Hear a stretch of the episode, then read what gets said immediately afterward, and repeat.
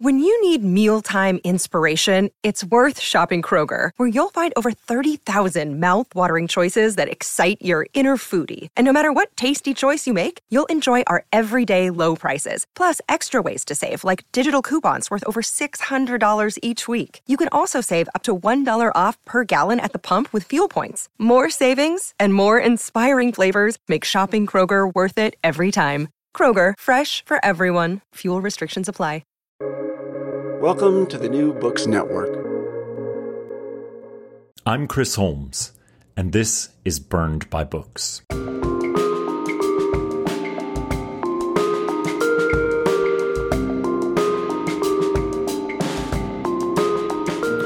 Once upon a time, a young Joanna Rakoff left a graduate program in London and arrived in New York City with some faint idea that one might make a life as a writer there.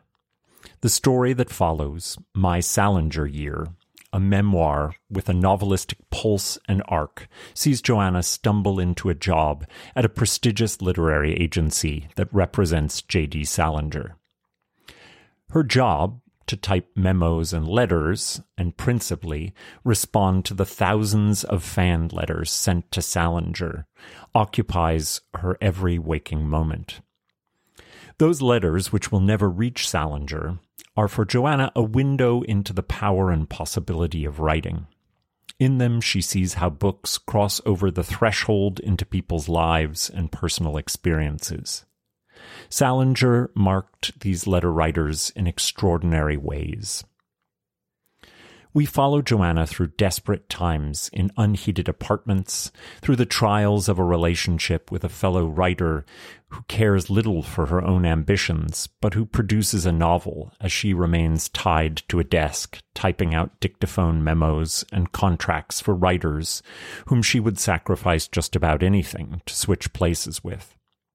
But My Salinger Year is not a story of thwarted ambitions, and more importantly, it is not a story of wasting away doing work that you don't care about.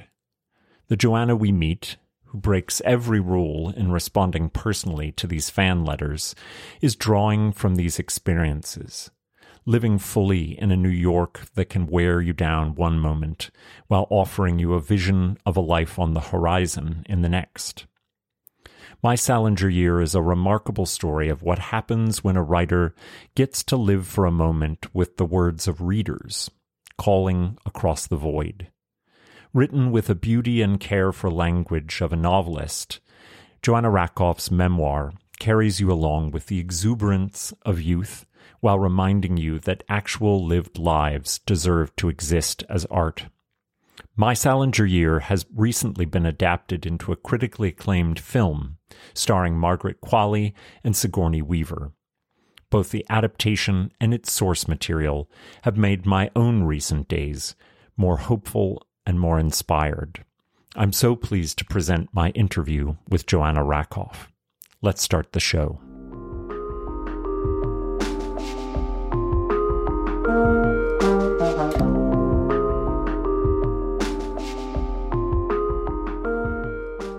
Welcome back to Burned by Books. It is my pleasure to welcome Joanna Rakoff to the show.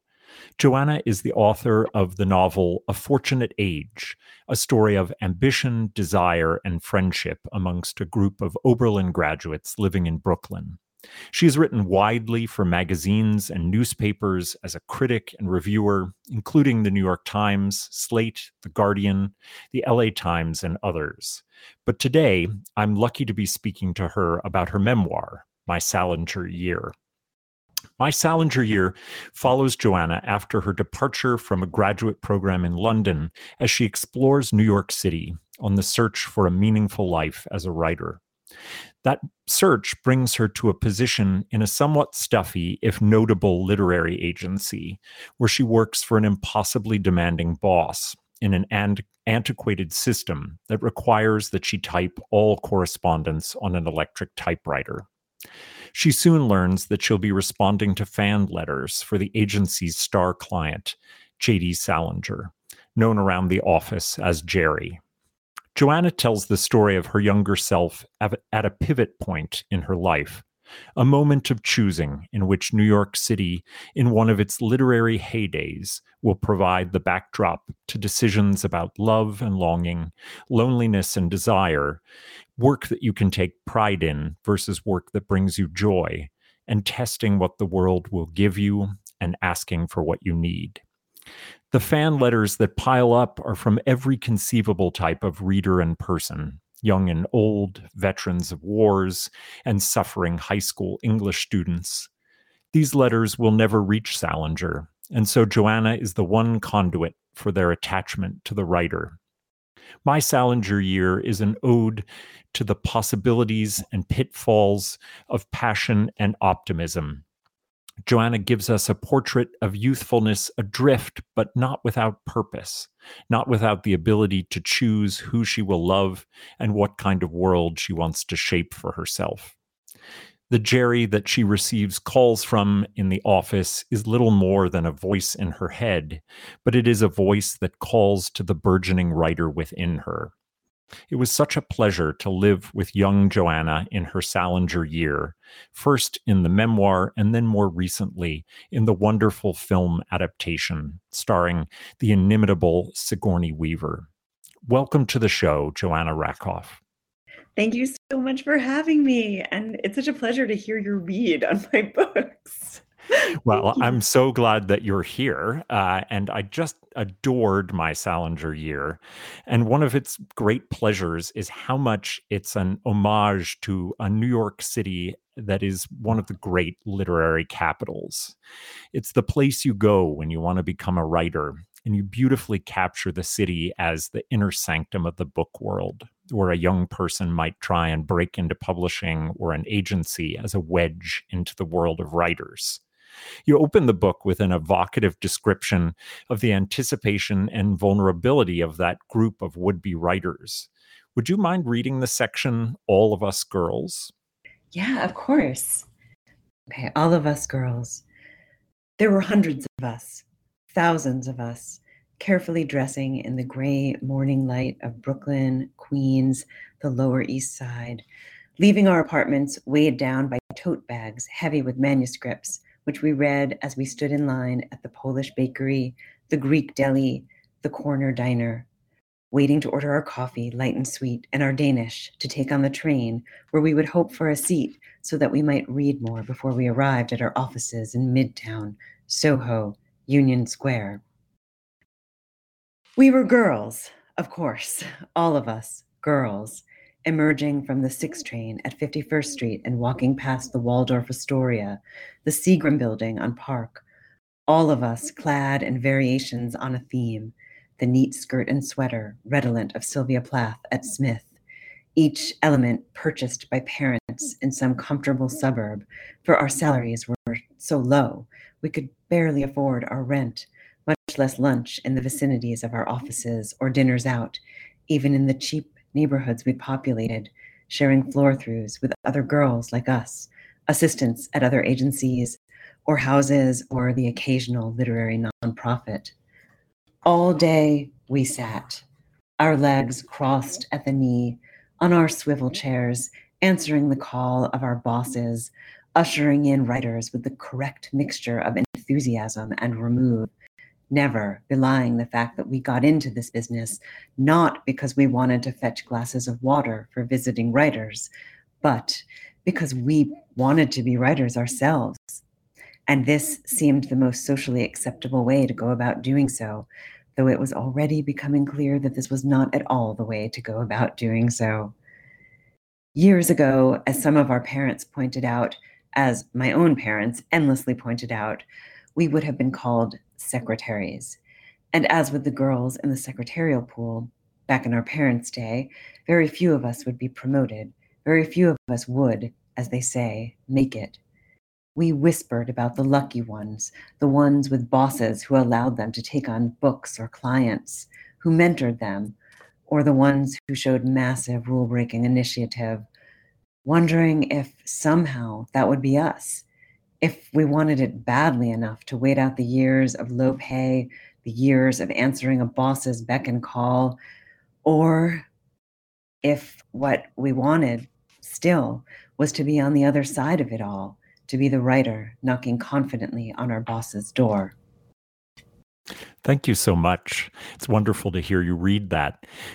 What I think of when I hear you read the opening section is that one of the things that I loved about this memoir and is is truthfully one of the things I enjoy most about a good memoir is that it as you're reading it, it feels so novelistic, so wonderfully um, full of the craft of story that I find myself having to sort of like stop myself and and say, okay, this is this is someone's actual life. Um, how how was thinking through the way that you would craft the story of this different from how you approached your novel, or uh, were there enough similarities that they tend to blend one into the other?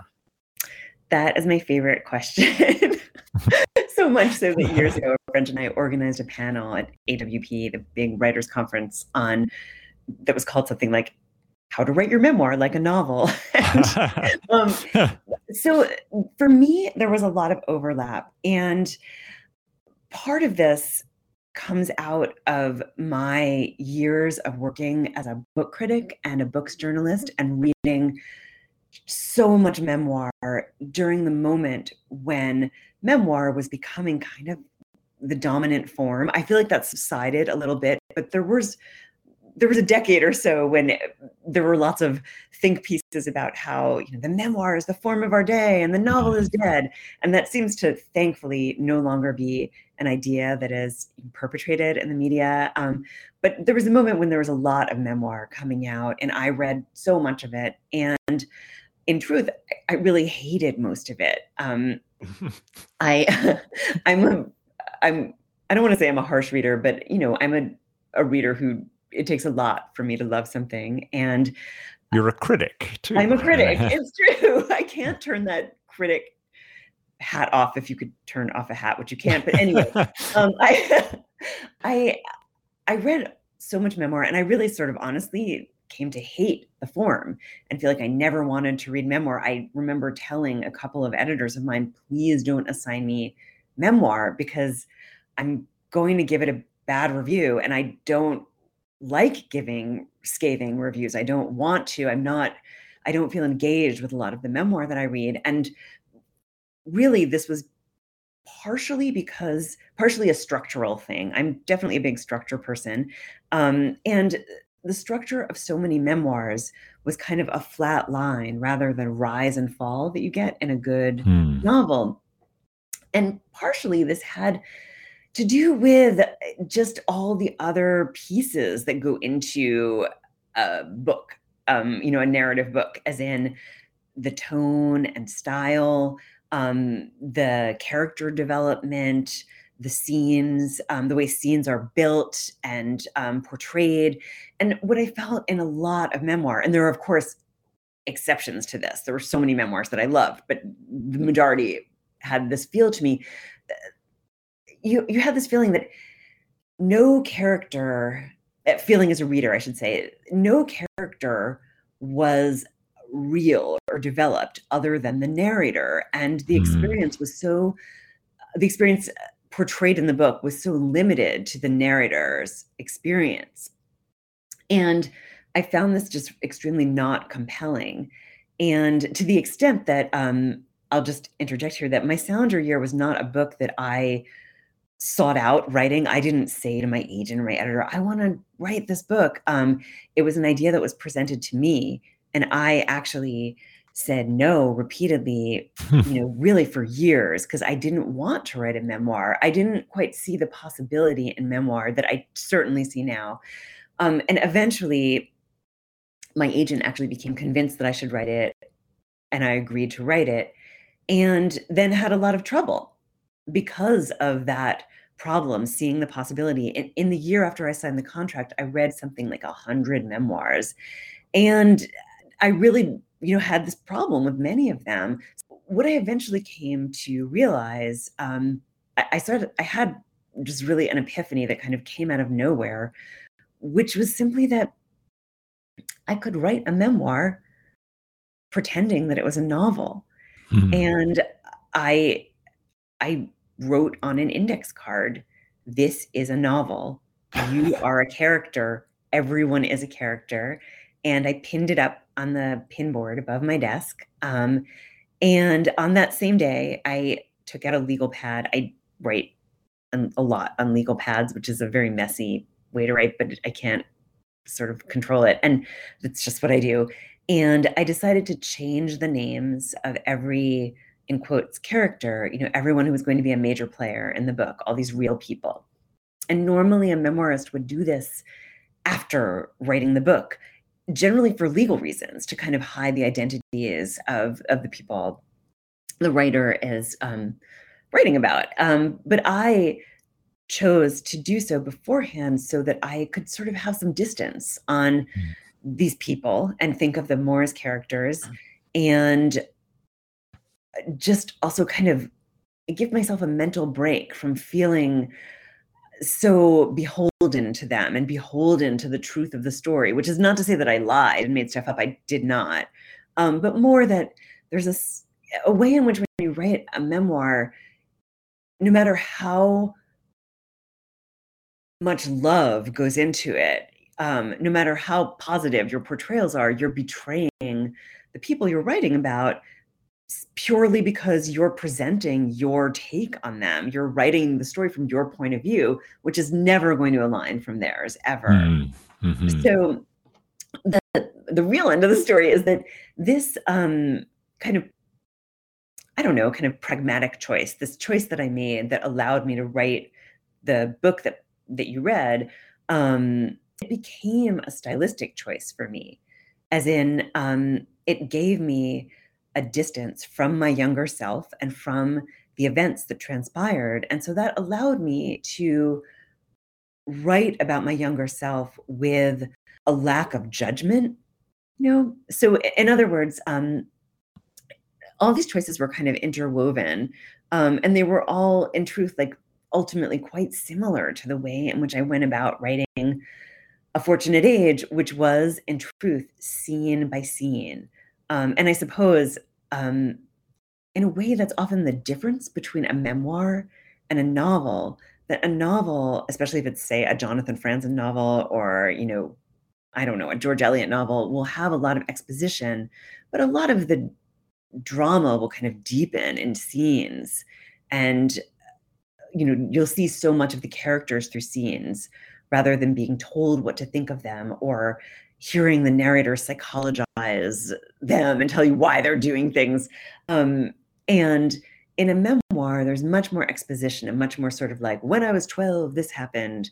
Mm-hmm, and mm-hmm. i wanted my memoir to sort of operate primarily through scene. And it really does. And i think also your comment about uh, other characters getting arcs I uh, I wouldn't have been able to put words to it, but I think that's exactly right. I think you you can get tired of the one uh, you know the narrator's character arc in their own story when it becomes the only thing that's interesting. But a good memoir, um, and certainly yours, gives uh, arcs of change and development and drama to other characters, and and that is such a, a novelistic choice. So I, I do I, I like that now, and I'm gonna um, think about that when I'm looking at other memoirs because I think it's a really smart way to understand the ones that are doing good work using novelistic techniques.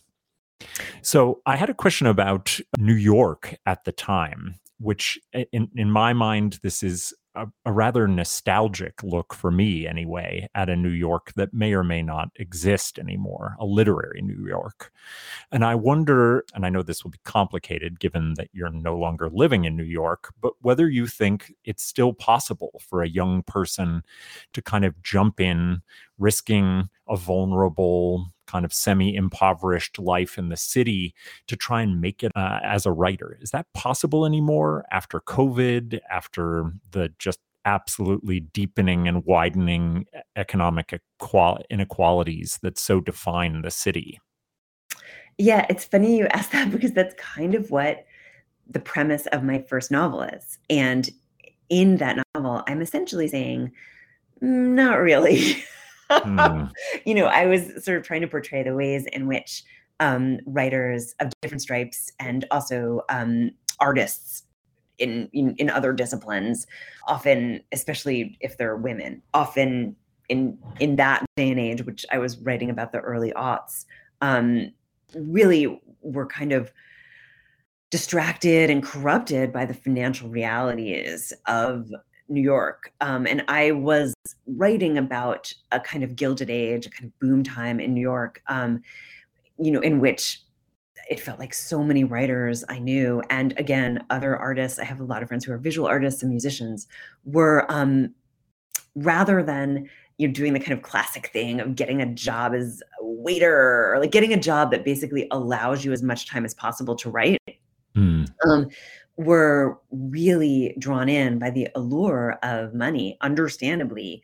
Um, it, it, was a time when dot coms were hiring really oh, almost oh, yeah. anyone, yeah, who had a degree from a good school. I did my MFA at Columbia, and my plan was to go into academia. And I was offered a few jobs um, at different universities, none of them like my dream university. Um, I will not name the universities. Not but you, you were jobs. They'll that, be happy not to be known as not Joanna Rakoff's dream exactly, employer. Exactly. I don't even remember how this happened, but I was contacted by a headhunter who was just hiring people for startups. And within 24 hours, I was offered a job at a startup that well, they had just had their IPO and they were just on a hiring binge.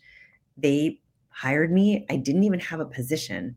I got there for my first day. They didn't even have a desk or a laptop for me. And they were like, you can just sit over here. And they spent a week just reading a book and eating free food and or reading a bunch of books and you know, chatting with people, taking walks around Midtown. So um, uh, I had a bunch of friends. I mean, several friends of mine from Columbia, friends of mine from undergrad who were sort of drawn in by that. And some of them did return to writing um, when that kind of bubble burst, but many of them did not.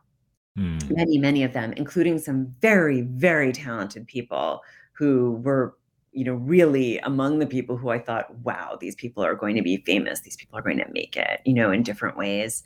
Um, however, okay, all that said, what I observe now, now that I'm much older, um, and you know, as it happens, I, I have a sister who's much older than I am, so I have a niece and two nephews who um, range in age between mid 20s and mid 30s. And I've watched them graduate from college and try to make their way in different fields. My middle nephew is a filmmaker, and um, his girlfriend is a photographer, both hugely talented. And they have a whole world of you know people artist friends um, and i just i know other young people and i've sort of watched watched them and I do actually think it's possible. I've kind of come around the bend. The reason I think it's still possible is because New York is still New York. It's still the seat of the publishing industry. And, you know, the neighborhoods just kind of shift. You know, you, so when I moved to New York in the mid 90s, um, the neighborhood that all of my Oberlin friends lived in was Williamsburg and then a few kind of branched out to this weird neighborhood called Carroll Gardens that was supposedly really dangerous and like all the bodegas were drug fronts. And i remember interviewing for a job as a writer in residence at a school in this neighborhood having no idea where i was going and friends were like just be really careful on that block. And now it's of course the oh most bourgeois neighborhood yeah. ever you know? And you know people just move further and further out and neighborhoods shift and change. I guess the thing that for me uh-huh. has changed is almost kind of the inverse and opposite of that, which is simply you no longer need to be in New York to in you know in quotes make it as a writer. You know, like when I was applying to grad school, the conventional wisdom was really that if you wanted to sort of get an agent, publish a book with anything other than a tiny press, you really needed to attend one of three programs, two of which were in New York, Columbia or NYU, or go to I you could go to Iowa. I, like many people with whom I went to grad school, felt like it would be scary to leave New York, like I would lose some kind of foothold on the literary universe because I was already publishing poetry and literary magazines and writing for magazines and worked in publishing. So I felt like I had this kind of little tiny, tiny beginning of a niche there and that I would lose it if I went to Iowa. So I didn't even apply. And this is this was not true, but that's how I felt. Now I mean, first of all, within the MFA world, things are completely different. Um, there are many programs that provide full funding that are great, and great writers come out of them. Um, and I see young writers making very smart choices to go to, for instance, like University of North Carolina at Wilmington, where there's an incredible faculty, rather than, and they might get full funding, and then they can mm-hmm. move to New mm-hmm. York because they don't have a hundred thousand dollars in right. loans, right? you know, rather than no small thing to carry no. around with you. Moving to New York aside, you know, you see writers coming from from all over, right? There isn't that feeling that in order to make it, you have to be in New York. And I think mm-hmm. COVID has only exacerbated that. Yeah, the I I think that seeing the way in which that has allowed a, a diffuseness of the the writerly world out of New York is both you know for the nostalgic person within me a little bit sad, um, just because it felt like there was this real hub there.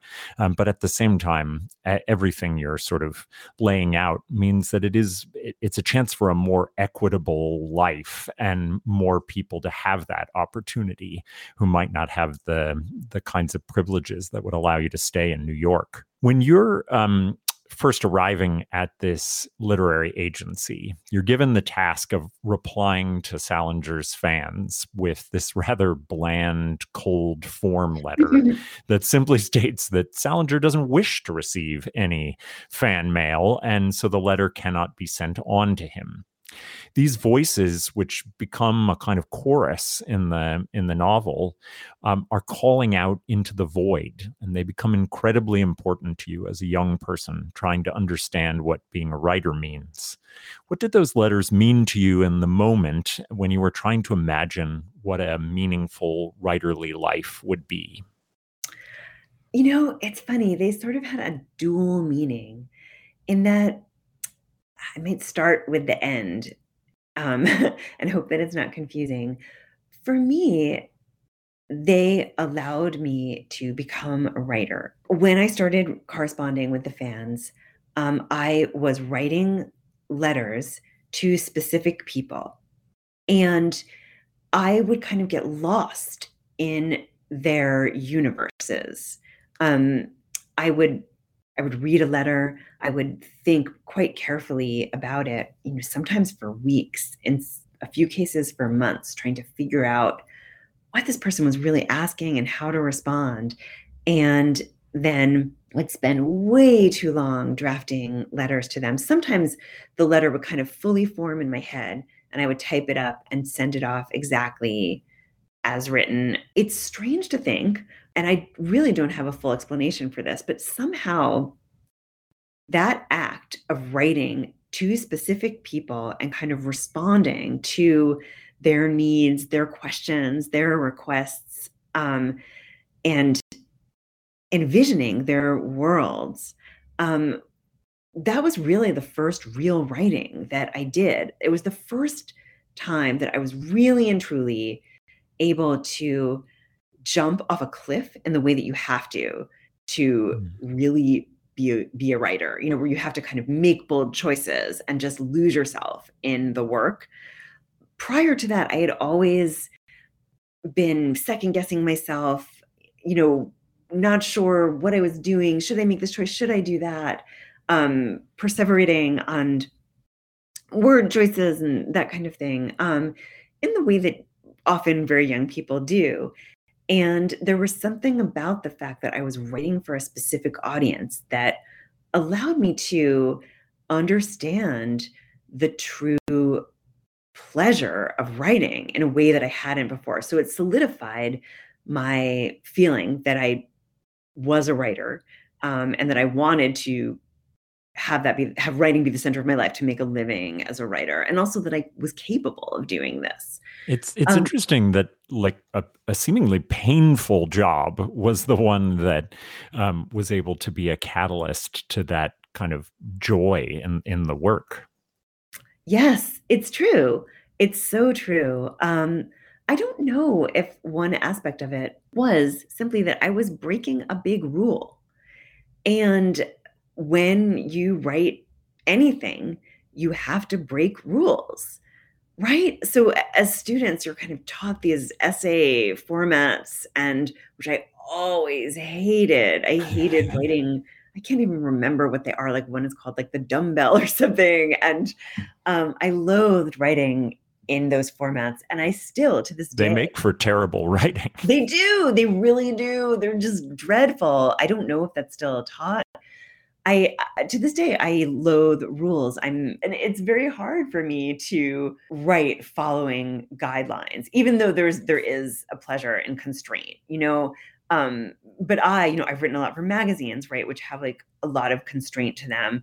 And for me, it was similar to sort of writing those letters in that you know, I'm writing a piece for, say, Vogue, and you really have to write in the Vogue voice, and you have to, you know, have something about what the person is wearing because it's Vogue, and but you still have to have the piece be quite intellectually inclined. And uh, for me, there was always incredible pleasure in kind of writing the piece, primarily following the guidelines, but then breaking those guidelines in mm. certain places, or writing the piece according to the guidelines, then doing a rewrite in which I broke them um, in you know in small places, but enough to make the piece something I was excited about. So the rule breaking aspect, as a person who's generally extremely obedient, um, might have been what was exciting for me. Mm-hmm. Um, but the other thing I just want to mention about the letters um, is simply that I did not know as much as your average person about Salinger. I was not interested in Salinger. I had never read any Salinger. And these letters, I mean, even just the sheer volume of them really made starkly apparent. This is going to sound super cheesy. So just. Che- cheese is allowed here. So, I mean, they showed for me, they showed me the power of literature that these, this novel and these stories written a very long time ago had made people all over the world feel seen to use like really annoying even cheesier contemporary parlance you know or understood less alone. They identified so strongly with salinger's characters and the ideas that those characters espouse and the thoughts and feelings of those characters. They loved those characters. They almost felt like i don't know that those characters were family or friends. Mm-hmm. and these books these books really changed people's lives. And it made me it obviously made me rethink salinger and think okay if this many people love him and they're writing these impassioned letters he can't be terrible. I really should read him. But the larger picture was that it made me see that reading and literature were not some kind of precious ivory tower thing which is sort of what I'd been led to believe um, in my very pragmatic upbringing. You know, I think I really had this idea that reading was something precious, that, um, and it was a luxury, it was something silly. And these letters showed me that it was not, that books are a necessity and reading is a necessity. And there's an urgency to great literature that can truly change and save people's lives. That's beautifully said. I, I, I, think Salinger is is such an interesting paradox for you in the book because he's the he's the central conceit in a lot of ways, but he's also this person who, you know, turned himself utterly inward and yet has this very externalized power and and something that clearly influences millions and had a giant turning point influence on you. And i wonder whether that that paradox was important to you as you were writing for this this man who never wanted to be seen never wanted to hear from these people who were so um, obsessively wonderfully and sometimes frighteningly um, defined by their reading of of his work. Uh, what did it mean for you that the man who was doing that didn't want anything to do with them Oh god. I mean, it's really hard to reconcile. I, I think largely what happened is to me in terms of Salinger's desire for solitude um, as time went by so when i worked at the agency i should step back and say i didn't understand why he would not want to hear from his fans before i really sort of got to know him on the phone i felt a little bit irritated by it um, and then I did actually, because I did get to know him on the phone, um, I felt a kind of disconnect between the very warm, friendly, engaged, kind of respectful man um, with whom I spoke, you know, every week or so, or sometimes more, sometimes less, and the Salinger who was described to me both by um, some of my co- my colleagues at the agency who had known him for a long time, or they didn't really know him, but they had had dealings with him, and also in the media where he was really portrayed as this kind of cranky monster, you know, I haven't read it, but his daughter, Peggy Salinger, wrote a memoir in which she describes him as drinking his own urine. I don't even know the context for that. But there was a lot of feeling of like, he's this crazy weirdo. But then the man I spoke to on the phone was a very normal person who was very hmm. nice and friendly. So I didn't quite understand what was going on there. And part of my impetus for writing back to the fans was because I think a little bit of me, a little part of me thought, you know, if he saw these letters, he would want to write back to these people. He doesn't. So I'm just going to do it in his place. I'm going to kind of help him out here. One of the qualities that I really admire about my Salinger year and, and which makes it different from a lot of contemporary memoir is how hopeful it is and and joyous um, even in the moments where you you really feel for younger Joanna um, struggling with loneliness and indecision and feeling stuck there's a lot of uh, very clear optimism and wonder about the possibilities of a young person you know coming into a creative life and I, I, I loved that about the book and i and i wondered as you you said yourself you got some distance from your younger self in in writing a more novelistic account of that time. Um, whether you thought of yourself then as particularly having that hopefulness or whether it is something that comes um, from being a bit older. During the pandemic i've received a lot of comments and mail and seeing a lot of people posting on Instagram saying that my Salinger year is their comfort read. And, you know, they reread it during the pandemic because it's their comfort read. Um, and I thought, wow, I wrote a book that's a comfort read. I, that's not what I thought it was going to be. Um, but I love that. I, I think, as in describing it as joyful, um, I think that that was probably true for me at the time.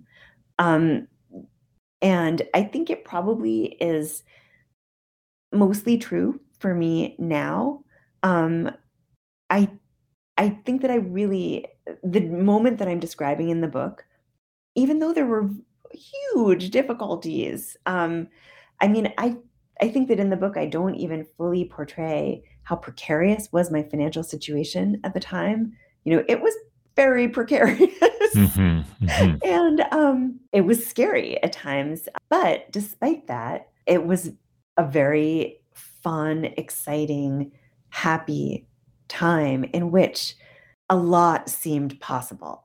Um, it, you know, I think Joan Didion writes about this in Goodbye to All That, you know, about moving to New York and feeling like anything could be possible. Like it didn't matter that she had no money and had to charge lunch at Bloomingdale's, a thing that I did too, actually. um, and, um, not at Bloomingdale's, but at Saks. And um, you know, I but it didn't matter because she could do anything. Like she could become a high end escort, she could sell a story to a women's magazine, she could do anything. And I felt a lot of that too. That, you know, I saw people doing so many different things. And I would go to a party and meet someone who was like, I'm a Mormon and I'm one of 15 children, and my father had three wives.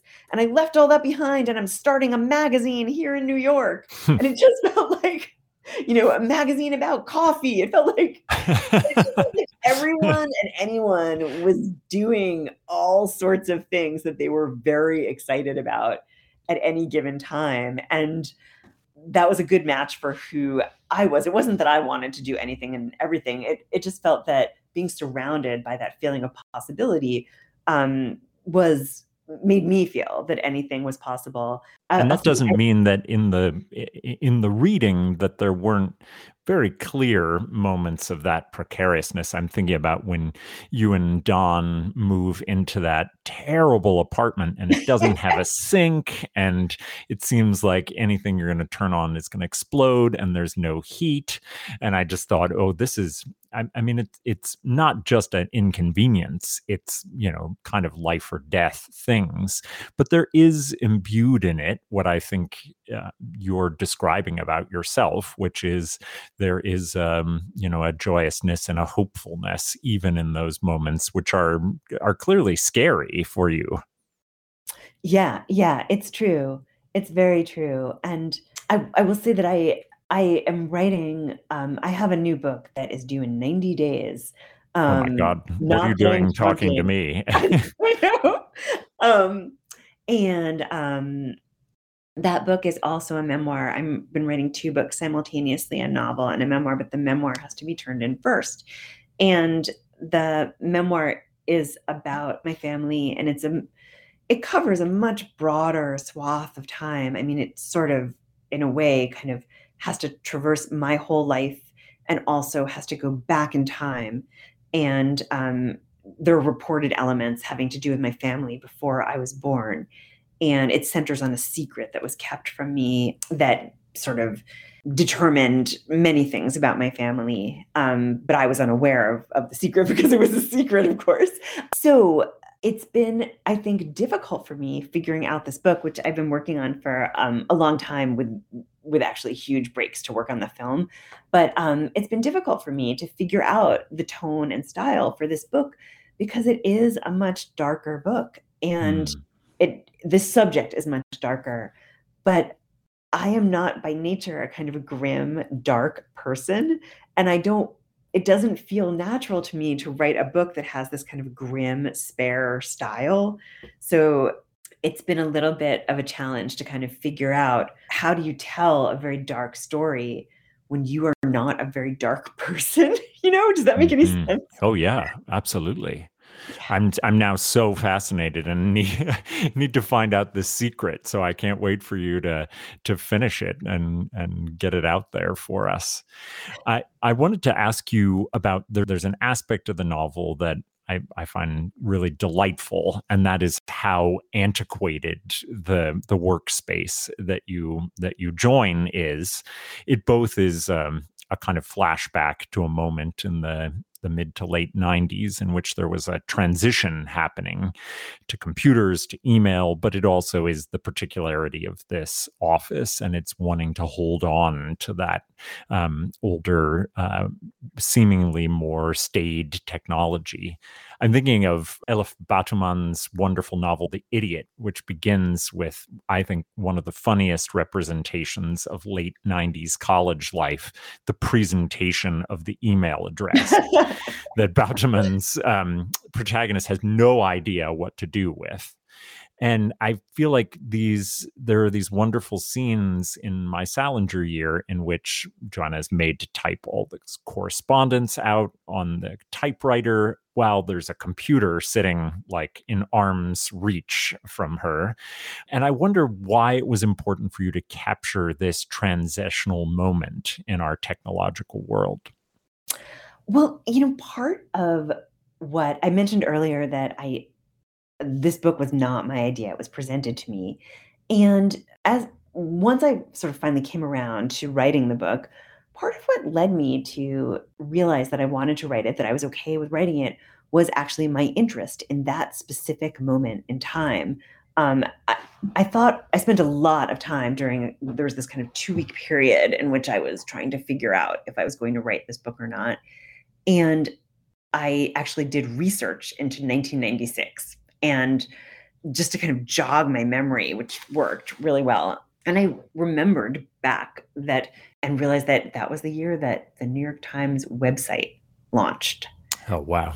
yeah. And that was the year that Salon launched. Hmm. And these things are just part of the fabric of our life. I mean, not that everyone reads Salon now, but you know, online magazines in general, especially online magazines that sort of come out of what Salon pioneered, which are oh magazines. yeah, it gave birth to so many. Yes, yes, like gave birth to magazines that kind of prioritize the personal voice, first person, um, that also present interviews with kind of more that are less pegged to a movie coming out or more fringe um, subjects. Um, it really changed media and it changed the world and it changed the way in that it changed the way we read it changed the way we think about what is newsworthy it changed the way we think about news. So i mean these felt like very moment- momentous things to me and i became fascinated by what exactly that moment was like as in people were just starting to have cell phones but most people didn't have them in America, that is. In Europe, actually, a lot more people did. But it was a moment when when I thought back on my life in 1996, a lot of what I thought about was actually being alone, walking down 87th Street by myself. I remember a day when I somehow, in a stupor, took the train uptown instead of downtown, even though I'd been taking this train for like my whole life, basically. I just kind of was thinking about something else I might have been reading. And at um, 72nd Street, I realized, oh my God, I took the train in the wrong direction. You know what? I'm just going to get out and take a walk around here. And I walked around for a couple of hours. And I, sh- if I had had a cell phone, none of this would have happened. You know, mm. I would have hmm. been in touch with everyone I knew in the entire world, texting with them. I would have looked up where to go and what to do. And what I guess what I'm trying to say is on a micro level, to me, that felt kind of like the last moment when a person could truly be alone. Not just 1996, but 1997, 98. After that, pretty much everyone had a flip phone at least. And also, that I think that was the start of our thinking about ourselves, our identities, and the texture of our lives in a very different way. Yeah, I, I, I mean, I, I have some deep nostalgia for the, the quiet and the privacy and the um, chance to be alone with yourself that I certainly didn't recognize then, um, but but recognize very clearly now. And the idea of wandering, which I think you described so so nicely, that you could get off on you know train and wander somewhere that you wouldn't know or wouldn't have a map of or wouldn't be able to quickly figure out via a phone, um, and that has all disappeared. And it's interesting that for young Joanna, it is this this great challenge that she has to take on the typewriter and the and the dictaphone, which is even more of a antiquated device. And yet it it's clearly part of that transition to becoming a writer, even though it's this antiquated technology. And although you're still writing on legal pads, so maybe you're holding a little bit of it now, which is an I, I hope you are because it's a nice thing. So you, you already you know talked a little bit about how you show up at this place where um, J.D. Salinger is you know the star client and you haven't read any salinger and you know talking with friends you're sort of outed in uh, as as having not you know ever gotten around to him um, but i wonder what post having read I think you read most of his his work. Uh, what it meant to you then, and perhaps what it means to you now, just the fiction itself. Well, at the time, his fiction just bowled me over with its stylistic boldness. I really was not prepared for it. I thought that I was going to read what I thought of as New Yorker stories, you know, very kind of staid, solemn stories about men driving through Montana in their pickup truck. You know, not that I knew he was a New Yorker, but there's a kind of New Yorker story, I don't know, type that I had been reading for my whole life. And that's what I thought I was going to read kind of dull, boring stories, basically, that, that were very trivial as well, that, you know, were sort of supposed to be comic. Um, maybe I thought they weren't really going to be funny, the, that the humor was going to be quite archaic, and that they were going to be kind of just these trivial entertainments, basically. And what I found was that they were stories of incredible depth and complexity, um, just in terms of the things I was talking about earlier. You know, his style is so singular and the way he puts sentences together the way he narrates things the way he introduces characters and describes them it reminded me so much actually of david foster wallace who wow. I read for the first time during that year and also honestly his sense of humor reminded me of david foster wallace like a kind of very low key dark humor um, a lot of which comes through close observation of routines places people um, I think and, that's I, that's truly an original com- comparison. I've not heard that anywhere before. You ought to get that written down before somebody is it nags it. Yeah, absolutely. Maybe when I turn in this book, I'll write a little piece about it. If someone should. And, um, yeah, it reminded me of a lot of the. Um, I mean, just to back up, like, at, so this is the mid '90s, and when I was in college, which I think is the same time you were in college, just about, um, there was this movement called dirty realism that was you know, um, writers like Raymond Carver, Richard Ford, Bobbie Ann Mason, Jayne Anne Phillips, and um, I read all of these people, and I did really love most of them, but their work tended to be quite spare and often about um, characters who don't ha- aren't able to articulate their thoughts, desires, um, what have you, like the complexity of their feelings, who are kind of trapped in their bodies, unable to kind of make clear what they want or need. These, the worlds that they were presenting were really quite unfamiliar to me um, as a New York Jew from a, a kind of hyper literate fam- immigrant family um, in which people read all the time and argued frantically. And you know, I had not read all that much fiction that actually seemed to reflect the world um, I was from.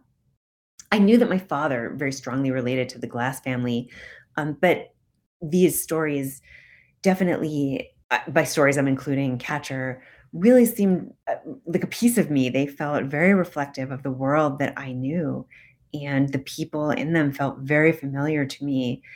And uh, there was a kind of there's a refreshing quality to them that I I felt like, wow, you know, Salinger wrote these stories decades ago, but they're reflecting back the world that I know. Um, and it was interesting and exciting. And part of that had to do with the quality of his language, the kind of like dense, urgent, conversational language.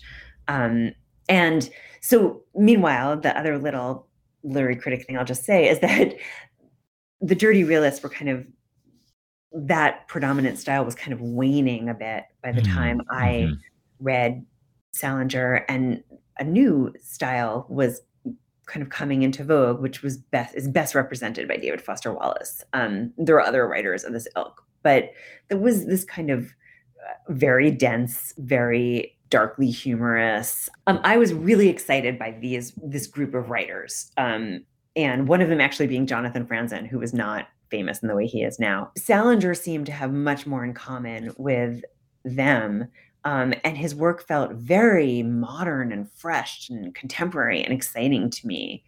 Um, and I just was shocked by this. And the quick postscript to really answer your question is that it still feels that way to me. Mm. Um, it does not feel antiquated and archaic and dated to me. It still feels exciting to me when I reread it. I, of course, have favorites, you know, that feel more fresh and exciting to me.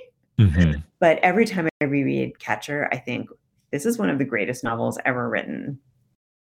Wow, that's that's so interesting, and I I love the comparison with David Foster Wallace and that and that moment because it really was mid '90s transitional. Uh, I think in the what was in favor anyway, at least in American publishing. So it's fascinating to me that Salinger fit despite his own sort of being out of the uh, the trends of the time fit within that transitional moment. I, I find that totally fascinating. The film adaptation of your book is really wonderful. I had an mm-hmm. opportunity to to watch it recently, and I just think it it it really does um, good service to to your work, uh, which is not very often the case. Uh, I feel like adaptations I find to be um, usually disappointing, and this one was not.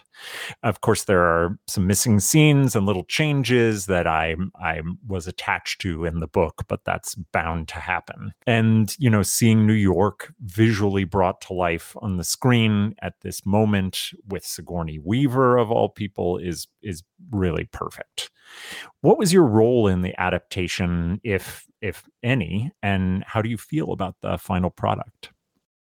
I love the film. And I, of course, I know that feeling of watching the film adaptation of a book and feeling like, oh God, they left out so much because it's it's inevitable with any book length work to leave out so much. It just uh, it's not possible to sort of put it all in, but there's always that feeling of loss. I feel that whenever I see an adaptation. Um, and that feeling of this isn't the way I pictured it as I read it, or, or, that maybe the story was slightly different to the filmmaker than it was to you. I definitely felt that way about the Goldfinch. But anyway, oh um, yeah, yes, yeah, right. Um, so my um but i love the film and part of why i love the film is because the director philippe falardeau really captured i think the mood of the book visually captured mm-hmm. i should mm-hmm. say the mood of the book and this was partly a collaborative. Yeah, the mood effort. is spot spot on. Right? Like yes, it's like the color palette, the places in which he puts the characters um it just all is perfect and it, in, in, a way it, there's a little bit of a kind of wes anderson feel to it in terms of the visual style you know in that it it's obviously the 90s it she's obviously she being me is obviously working in this dated weird office that looks like it's the 40s but at the same time it's a little bit stylized. So it a little bit feels like you're a few steps removed from reality. It kind of it's not pure realism in terms of the visual style. And i love that. And i feel like i should say that he this was a collaborative effort. It wasn't all him. Like he certainly had a vision for the film and he has an incredible visual sense.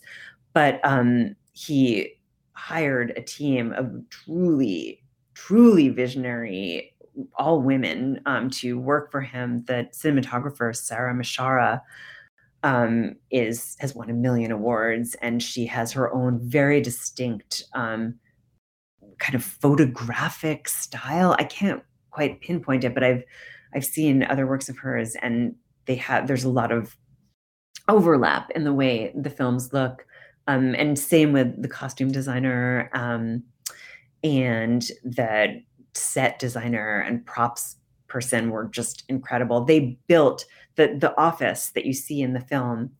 They rented a floor, a whole floor of a building in downtown Montreal that was designed by the same architect who designed the Empire State Building. Hmm. So they thought it, you know, it has a very deco New York feel. And the set designer built, basically built a fake version of my office based on my descriptions, my drawings. We were, you know, on the phone and texting all the time. She would be like, I'm looking for phones. I'm going to send you, I'm going to email you eight different phones. Tell me which one looks like the phones in your office. Hmm. Or like, I'm out buying vintage typewriters. I'm going to send you a bunch of typewriters. Tell me which one looked like the typewriter. like, what did the ceiling look like? What did the bookcases look like? So, this is giving you um, your answer, which is to say that I was very involved in the production. Um, Philippe is kind of an auteur director, which is part of the reason I was excited to work with him rather than going with like a big studio. And but all of his films that he really that were really his, he had worked collaboratively um, adapting something like a play, a book, an article, and he made it clear from the start that he would need me and want me involved at every step of the way. And that was, in fact, what happened. So we collaborated on the screenplay for, I was officially a consultant. Um, and basically, he would write a draft of the screenplay, send it to me. I would have some period of time, a week, sometimes less, sometimes more. I would read it and mark it up, draft a huge letter um, just with suggestions. And he would then do a rewrite, send it to me.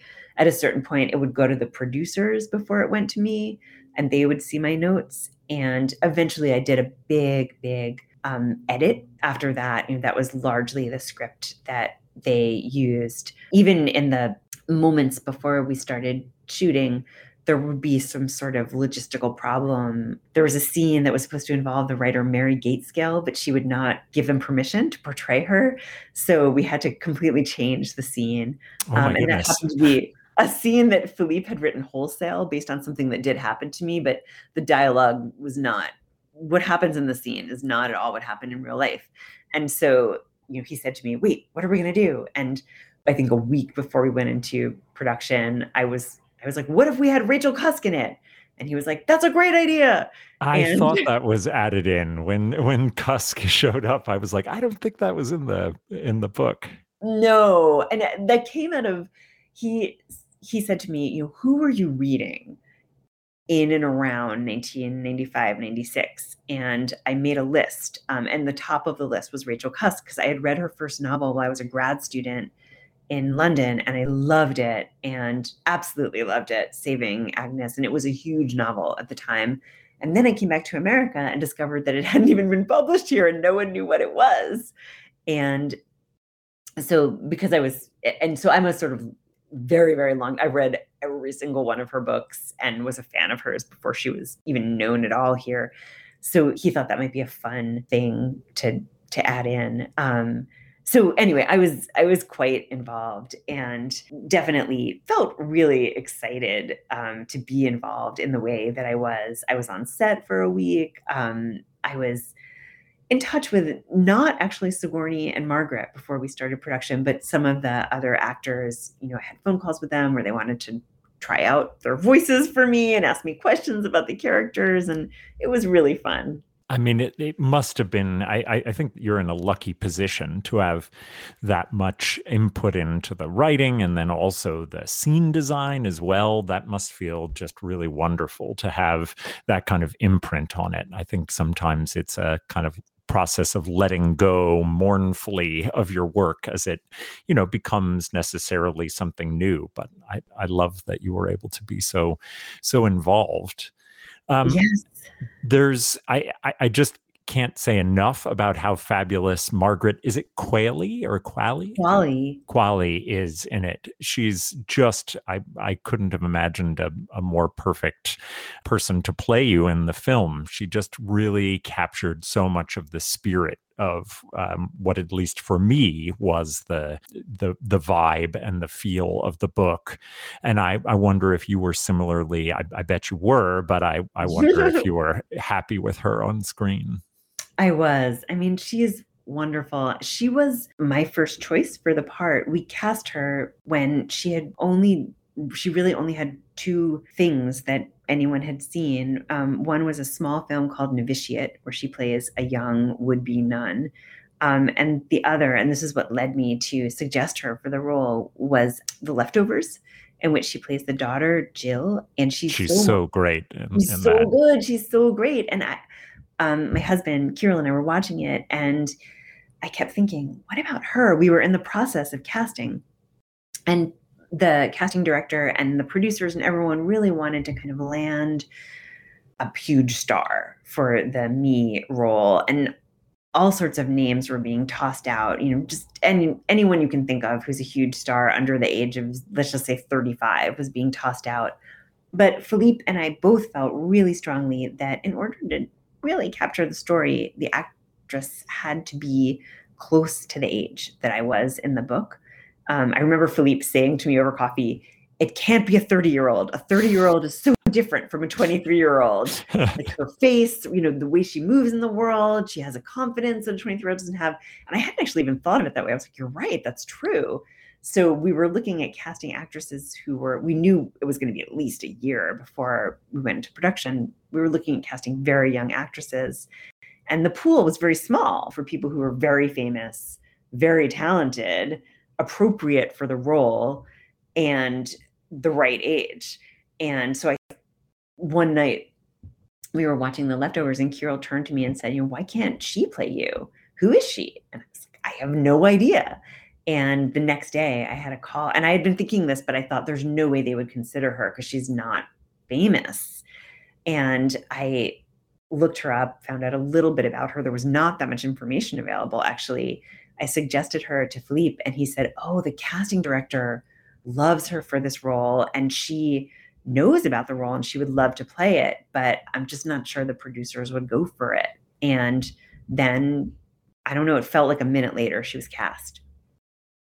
That's amazing. Yeah. and you caught her just as she was, uh, you know, about to rocket into yeah. the, into the mainstream view, and and her latest project, Maid, is is really wonderful and heartbreaking, and and at times hard to watch, but she's equally wonderful in it.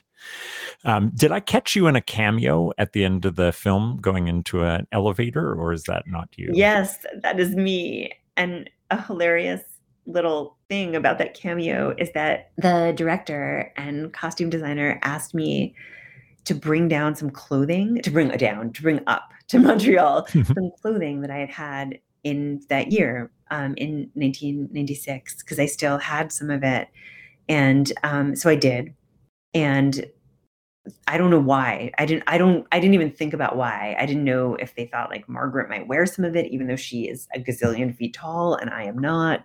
Um, but um, but so I brought along this jacket, this green suede jacket that I wore every day during that year that everyone in my life knows and associates with me and all of my old friends and my husband. And they they were like, "We love this. Why don't you just wear this um, in your cameo?" And I was like, "Really?" It was about 104 degrees in Montreal, and I was like, "Um." And so I did so it was kind of sweet that I got to do the cameo wearing the thing that I wore during my actual Salinger year. Yeah, and I'm I'm shocked that you owned anything from it. That's that's pretty great. um, so I, I, I always end by what's really in many ways my favorite part of this, which is getting to find out a little bit about what you're loving to read right now, and um, maybe what you're even recommending to your friends who are writers or critics or artists. What's on your bedside table, and what's exciting for you right now? Oh, okay. So what's on my bedside table? So what is literally on my bedside table right now are um, two books. One is a novel. One is a new, brand new nonfiction book. I out now, basically. So um, the novel is called Tides, and it's by a writer named Sara Freeman. It's a debut novel. It is so wonderful. It's written. Um, this is going to make it sound not wonderful, but it, it's written in this kind of sparse style that I feel like people blurbs whatever they all keep comparing it to Rachel Cusk, but it's actually nothing like Rachel Cusk at all. She does not write like this. So each page just ha- will have a paragraph on it or two paragraphs. It's essentially this very simple story of a woman who arrives in a small moneyed town on the coast of Massachusetts from Montreal actually coincidentally and you don't know why she's there and it it's not clear what is happening with her. She has a little bit of money to tide her over, but she keeps kind of putting herself in these situations that are not quite safe because she doesn't have enough money to kind of rent an apartment. She doesn't have any clothing with her. And pretty quickly, you find out that she um, had been married and essentially is a middle class person um, who, and she had had a stillbirth and just a, kind of abandoned her life. Hmm. And so I'm not really giving anything away. You find this out pretty quickly. And it follows her during these months after she arrives in this town. Um, it's a kind of brutal read and it's so it's certainly not a book for everyone but i absolutely love it um, it came recommended to me by several different people who thought i might like it this is an abnormal novel for me though i'm a person who tends to like really big novels and i will say what's also sitting on my bedside table is a novel that um, i just read that is not out yet that's one of my favorite novels of i mean not just the last few years but ever Oh wow! It's called French. I know, I know, but it's the truth. It's called Fellowship Point, and it's by a wonderful novelist named Alice Elliott Dark, who has a couple of other novels that came out a long time ago. Um, she's kind of considered like a writer's writer in a way. And um, Fellowship Point, you said? It's called Fellowship Point. It's a huge novel that, I mean, I don't know how long it is, but it's a big, giant novel um, that is essentially a, a modern take or a gloss, a retelling of a Victorian novel of property in which the main characters are all women. And it gets into all sorts of issues having to do with like who has a right to the land of a particular place and what is if someone is own this land what is their relationship with the native peoples of it but that's not the main focus it's just this wonderful wonderful kind of epic novel basically about two elderly ladies who've known each other their whole lives made very different choices in their lives and now are facing all sorts of crises um, having to do with um, this piece of property called fellowship point that their ancestors settled um, you know many many many many years before. And there's an, another younger character who is um, a young editor um, at a publishing house, a children's book publishing house in New York, who is a single mother and her own mother who is mentally ill. And this young woman is taking care of both her mother and her daughter. And this sounds very grim and depressing, but it's not.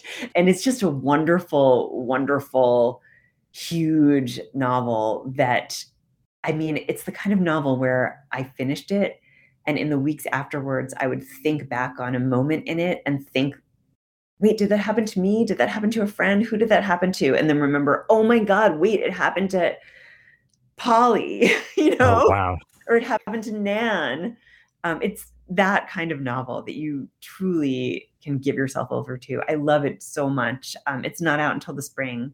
It sounds then, epic in every possible meaning of that word. Yes, it's so, so good. And then the final book that's on my nightstand, I'll just say, is a book by the writer Evan Hughes, who's a journalist, writes for the Times Magazine, what have you. He's a great writer. And he has a new book about um, here to speaking of grim things, the opioid crisis, and it's called The Hard Sell.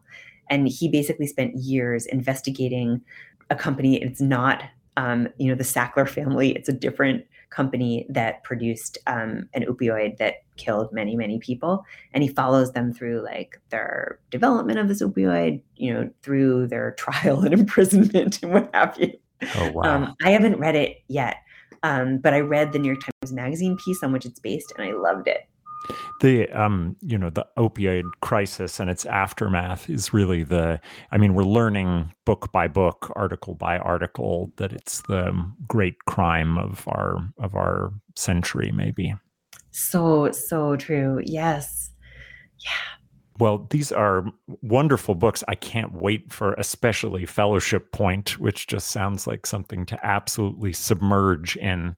Um, but I'll be putting links um, for these on the website so that when they are out and available, um, that people can rush and, and grab them, as well as Salinger Year, both uh, the book and the movie. Um, but Joanna, it was such a privilege to get to talk to you today. Thanks so much for spending the time.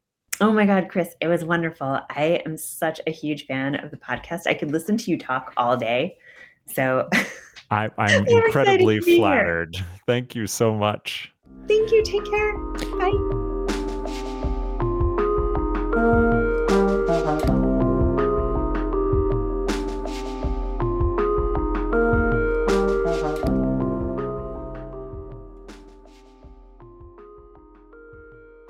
Well, that's all from me for now.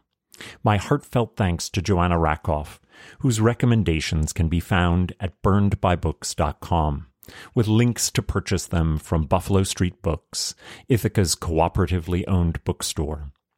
Next week's show will feature debut novelist Xochitl Gonzalez, whose Olga Dies Dreaming is currently on the New York Times bestseller list. Please find all of our previous episodes episodes on iTunes, Spotify, and all other major podcasting services. Take a moment to rate the show to help other listeners find us. And thank you as always for tuning in. Until next time, this has been Burned by Books.